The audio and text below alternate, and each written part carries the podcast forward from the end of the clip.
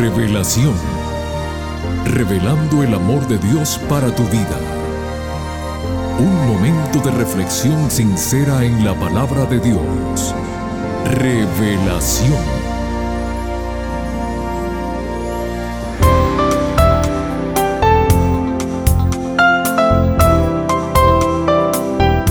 Saludos querida familia del programa Revelación. Hoy es una nueva oportunidad en nuestras vidas que nos otorga el Creador del universo. Aprovechemos esa gran oportunidad y hagamos decisiones correctas que agraden y exalten a nuestro Dios y ayuden al prójimo. A todos nuestros fieles oyentes les decimos muy bienvenidos. En cierta ocasión, en una reunión de exalumnos, uno de ellos, exitoso abogado, les dijo a sus amigos, ¿Sabes cuál es la diferencia entre la escuela y la vida? Que en la escuela, primero aprendes la lección y luego te ponen la prueba. Y en la vida, pasas por la prueba y luego aprendes la lección. Mis amigos, con relación a la reflexión que acabamos de escuchar, la Biblia nos presenta una esperanza que a todos debe traernos paz y seguridad. La misma dice así, a ustedes no les ha sobrevenido ninguna tentación que no sea humana, pero Dios es fiel y no permitirá que a ustedes sean sometidos a prueba más allá de lo que pueden resistir, sino que junto con la prueba les dará la salida para que puedan sobrellevarla. Primera de Corintios 10:13, versión contemporánea de Reina Valera. Y ahora llegó el tiempo de ceder los micrófonos al pastor Homero Salazar con el tema que lleva como título El Hijo Pródigo, parte 2. Por favor, no cambien el dial que regresamos en unos instantes.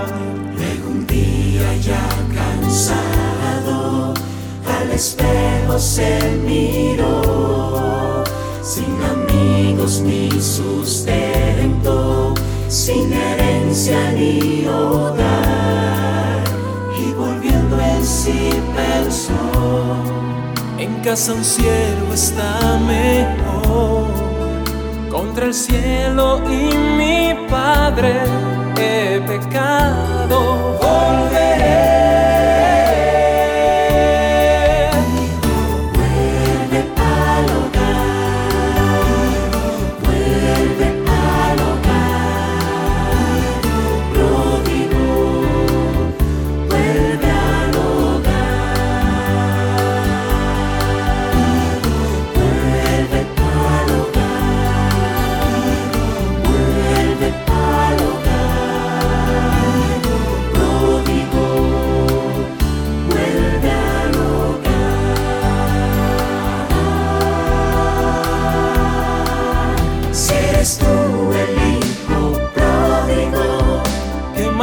llenaste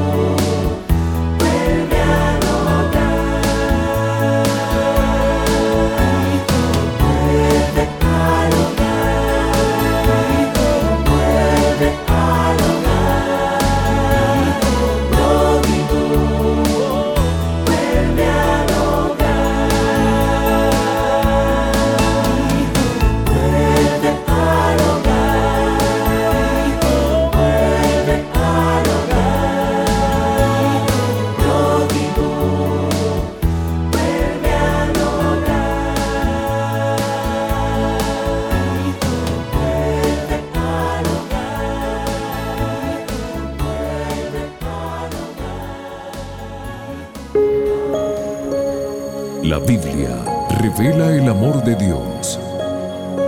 Estudiemos juntos. Oh, hola, hola, ¿qué tal mi gente linda? Qué gusto saludarlos. Aquí su pastor Homero Salazar, una vez más compartiendo con ustedes la palabra de Dios en este tercer episodio de nuestra serie del mes que titulamos Parábolas de Gozo. Y hoy vamos a empezar con la parábola del Hijo Pródigo, una hermosa parábola que sin duda tiene una enseñanza para nosotros maravillosa. Vamos a dividirla en dos partes. Hoy haremos la primera parte y en el último episodio de nuestra serie trabajaremos con la última parte. Muy bien, vamos a empezar en esta primera parte leyendo el capítulo 15 del Evangelio según San Lucas y vamos a ir del verso 11 al verso 24. Dice así esta hermosa historia. También dijo Jesús, un hombre tenía dos hijos, y el menor de ellos dijo a su padre, Padre, dame la parte de los bienes que me corresponde, y le repartió los bienes. No muchos días después, juntándolo todo, el hijo menor se fue lejos a una provincia apartada y allí desperdició sus bienes viviendo perdidamente. Y cuando todo lo hubo malgastado, vino una gran hambre en aquella provincia y comenzó a faltarle. Y fue y se arrimó a uno de los ciudadanos de aquella tierra, el cual le envió a su hacienda para que apacentase cerdos y deseaba llenar su vientre de las algarrobas que comían los cerdos, pero nadie le daba. Y volviendo en sí, dijo, ¿cuántos jornaleros en casa de mi padre tienen abundancia de pan, y yo aquí perezco de hambre? Me levantaré e iré a mi padre y le diré, Padre, he pecado contra el cielo y contra ti ya no soy digno de ser llamado tu hijo, hazme como uno de tus jornaleros. Y levantándose vino a su padre, y cuando aún estaba lejos, lo vio su padre y fue movido a misericordia, y corrió y se echó sobre su cuello y le besó. Y el hijo le dijo, Padre, he pecado contra el cielo y contra ti, y ya no soy digno de ser llamado tu hijo. Pero el padre dijo a sus siervos, Sacad el mejor vestido y vestidle, y poned un anillo en su mano y calzado en sus pies, y traed el becerro gordo y matadlo, y comamos y hagamos fiesta, porque este mi hijo muerto era y ha revivido, se había perdido y es hallado, y comenzaron a regocijarse. Bueno, mis amigos, vamos a meternos en esta maravillosa historia. Recuerden ustedes que los que están escuchando estas parábolas son los fariseos y los escribas, aparte de los pecadores que estaban también oyendo a Jesús. Recuerden también que la palabra fariseo significa apartado, separado. Los fariseos constituían una secta severa y muy conservadora. Y los miembros de esta secta no toleraban a los pecadores. ¿Por qué? Porque para ellos, pues, ustedes saben, la pureza era en realidad una obsesión. Pureza en lo doctrinal, pureza en lo moral, pureza en lo ritual, pureza aún en lo racial, pureza social, porque abarcaba, entre comillas, la pureza de ellos, todos los aspectos de su vida desde el modo en que preparaban sus comidas hasta el modo en que se lavaban las manos.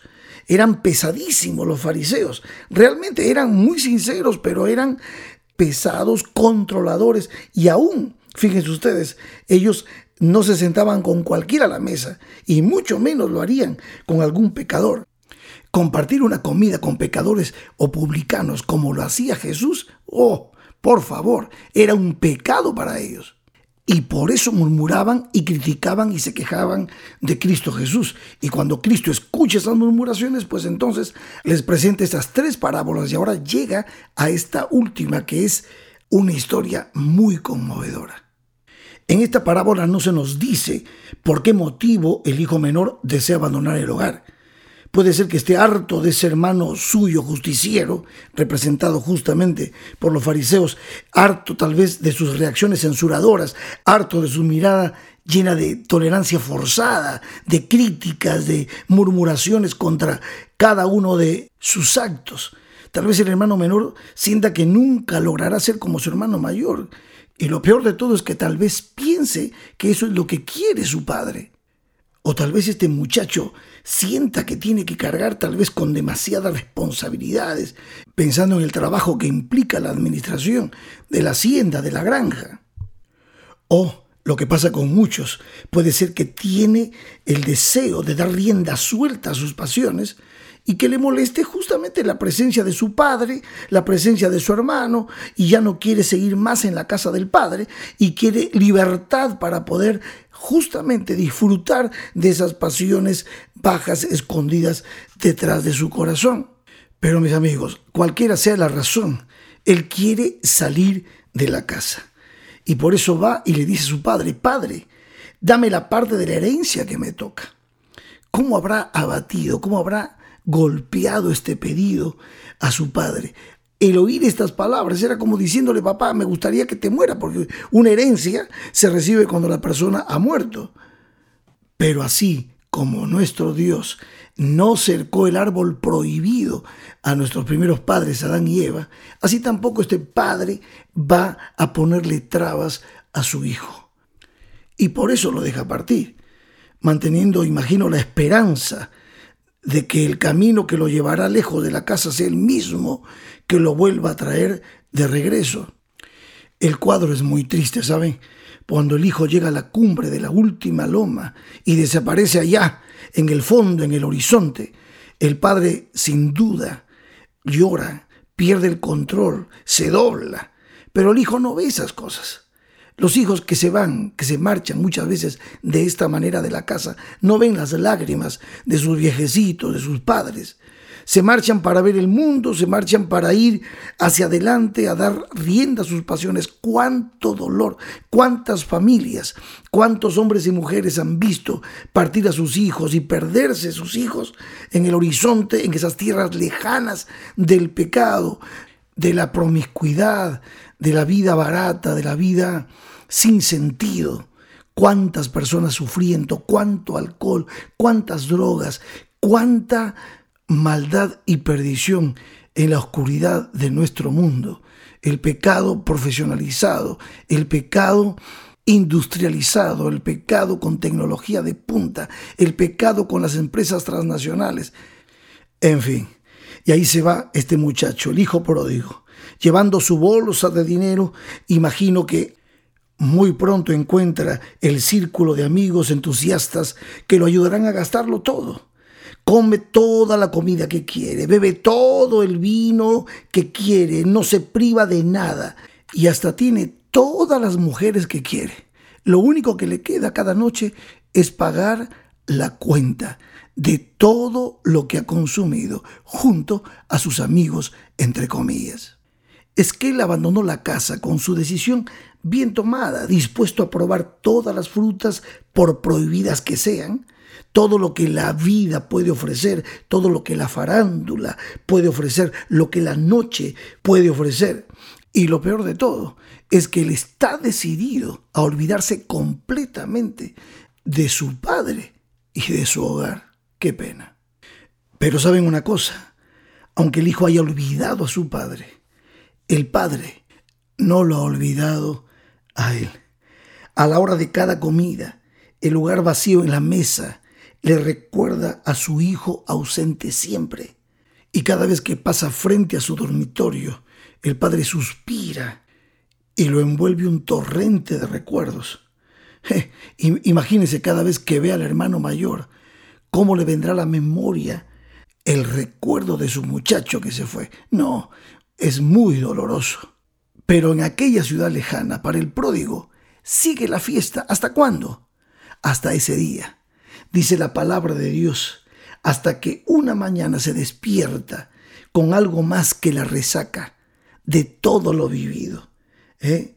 Esa mañana se ha terminado el dinero, se han terminado los amigos, entonces también cae sobre toda la región, dice la historia, una gran escasez de alimentos. Ah, y de pronto el muchacho se encuentra completamente desprovisto en un país distante, lejos de la felicidad que creía que iba a encontrar allí.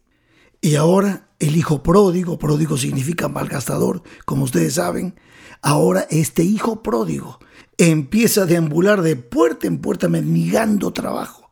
Pero ahora es un vagabundo, sin dinero, y el único trabajo que puede conseguir, dice la Biblia, es la tarea de cebar, de cuidar cerdos. Tan grave es la hambruna que los cerdos son de más valor que las propias personas que los cuidan. Y ahora él ha tocado fondo, tiene hambre, está flaco, delgado, tiene deseos de comer y ve las algarrobas de los cerdos y quiere comer la comida de los cerdos. Es que el hambre lo está matando, sus ojos están hundidos, hay hoyos debajo de sus costillas, la piel pegándose a sus huesos reflejan que los placeres de este mundo un día te pasan factura. Y cuando está por comer un algarroba de los cerdos, con lágrimas en sus ojos, recuerda su hogar. Tiene una visión de su hogar. Le viene a la mente una escena de su padre atendiendo siempre, también con tanta ternura al más insignificante de sus obreros. Y esa escena es el factor que le hace volver la espalda a ese país extranjero y emprender la larga caminata de regreso a su casa. Se dice a sí mismo, me levantaré e iré a mi padre y le diré, Padre, he pecado contra el cielo y contra ti. Le diré que ya no soy digno de ser llamado tu hijo, hazme como uno de tus jornaleros. ¿Eh? Él había dicho en su corazón, ¿cuántos jornaleros hay en la casa de mi padre que tienen abundancia de pan y yo aquí perezco? Así que con su oración en el corazón, con su poemita en el corazón, empieza en esa larga ruta, en ese desierto donde hay beduinos, chacales, donde el sol quema y el agua es escasa. Pero él avanza, avanza porque lo atrae el amor de su padre. Y mientras el muchacho está en el camino que lo lleva a su casa, el padre, el padre está de rodillas cuántas plegarias ha elevado ya, cuántas lágrimas ha derramado, cuántas noches ha pasado el viejo sin dormir. ¿Cuántas horas al día se habrá preguntado sobre el paradero de su muchacho, ansioso por su seguridad, anhelando su regreso? ¿Cuántas veces al final de un día se habrá sentado mirando hacia el horizonte, esperando alguna vez ver la silueta de su hijo? Y aquella tarde, aquella tarde, casi al anochecer, mientras el padre estudia el contorno de ese horizonte, como si fuese un signo de puntuación, aparece un punto allá a lo lejos. Hace un esfuerzo por concentrar su mirada, porque sus ojos ya no ven como antes. Y lo reconoce. Es el andar de su muchacho. Él es, es mi hijo. Y como si fuese un volcán, una erupción de emoción, lo empuja a la carrera y el viejo va corriendo, va corriendo al encuentro de su muchacho. El pródigo llega con olor a cerdo, pero el padre llega con olor a amor. No le importa nada, no le importa ni siquiera el olor, no le importa nada. Él lo abraza, dice la palabra de Dios que lo besa, lo abraza, lo besa, no lo interroga para cerciorarse de que haya aprendido la lección, no le larga un discurso del tipo, mira cómo viene con esa, qué poca, qué poca vergüenza, no, lo abraza, lo besa, llora de alegría al ver a su hijo. Y ahora el muchacho entonces le va a decir su poema, le va a decir, Padre, he pecado contra el cielo y contra ti, ya no soy digno de ser llamado. Y el Padre no le deja, no lo deja, al contrario, dice la Biblia, que pegue el grito el Padre y dice, sacad el mejor vestido y vestidle, y poned un anillo en su mano y calzado a sus pies y traed el becerro gordo y matadlo y comamos y hagamos fiesta. Sí, fiesta, fiesta, gozo, gozo. ¿Por qué? ¿Por qué? Porque este mi hijo muerto era y ha revivido. Se había perdido y ha sido hallado. Y dice la palabra de Dios que comenzó la fiesta, que comenzaron todos a regocijarse.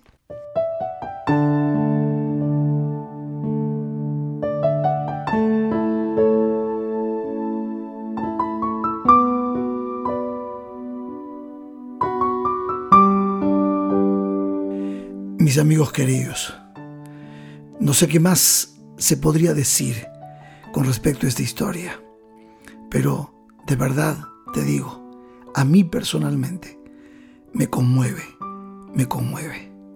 Yo siempre que veo esta historia, que la miro, pienso en mi vida, en donde yo estaba y donde ahora estoy. Cristo me encontró y perdido y sucio como estaba él me perdonó y me dio la bienvenida a casa. Esto mismo puedes vivirlo tú si te dejas encontrar por nuestro Señor Jesús. Continuaremos la próxima semana. Que Dios te bendiga.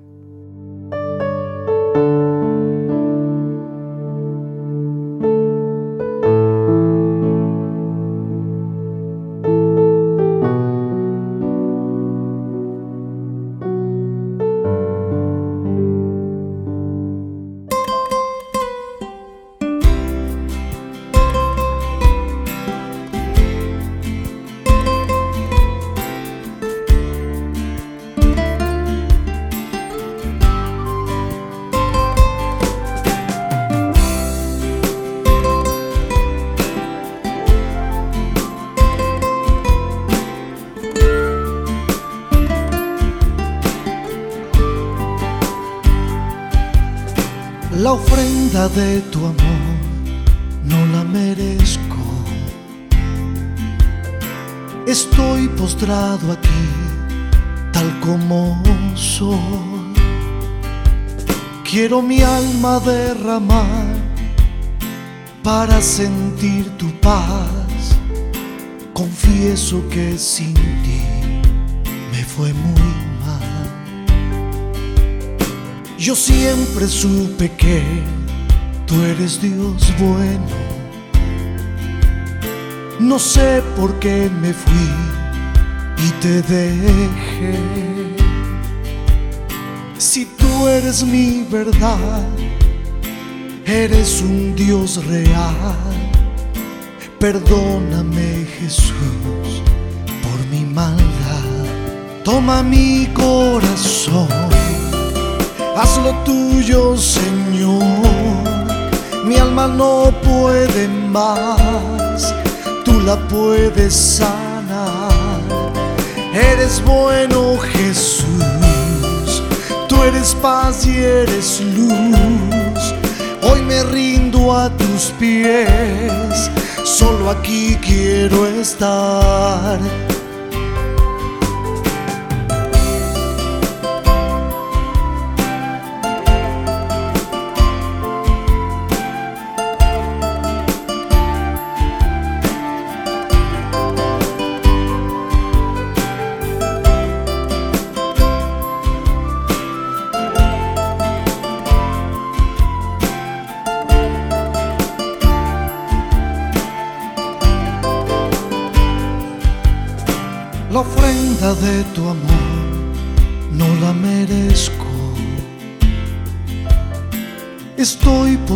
Postrado aquí, tal como soy. Quiero mi alma derramar para sentir tu paz. Confieso que sin ti me fue muy una vez más agradecemos profundamente al pastor Homero Salazar por el tema que nos trajo el día de hoy. Para la próxima semana, culminando con la serie Parábolas de Gozo, el pastor Salazar nos trae el tema titulado El Hijo Pródigo parte 2. Aquí los esperamos a todos, no falten. Que Dios te bendiga. Te invitamos a conectarte con nosotros en nuestro próximo episodio de Revelación. Este programa llega como cortesía de tus amigos los adventistas del séptimo día.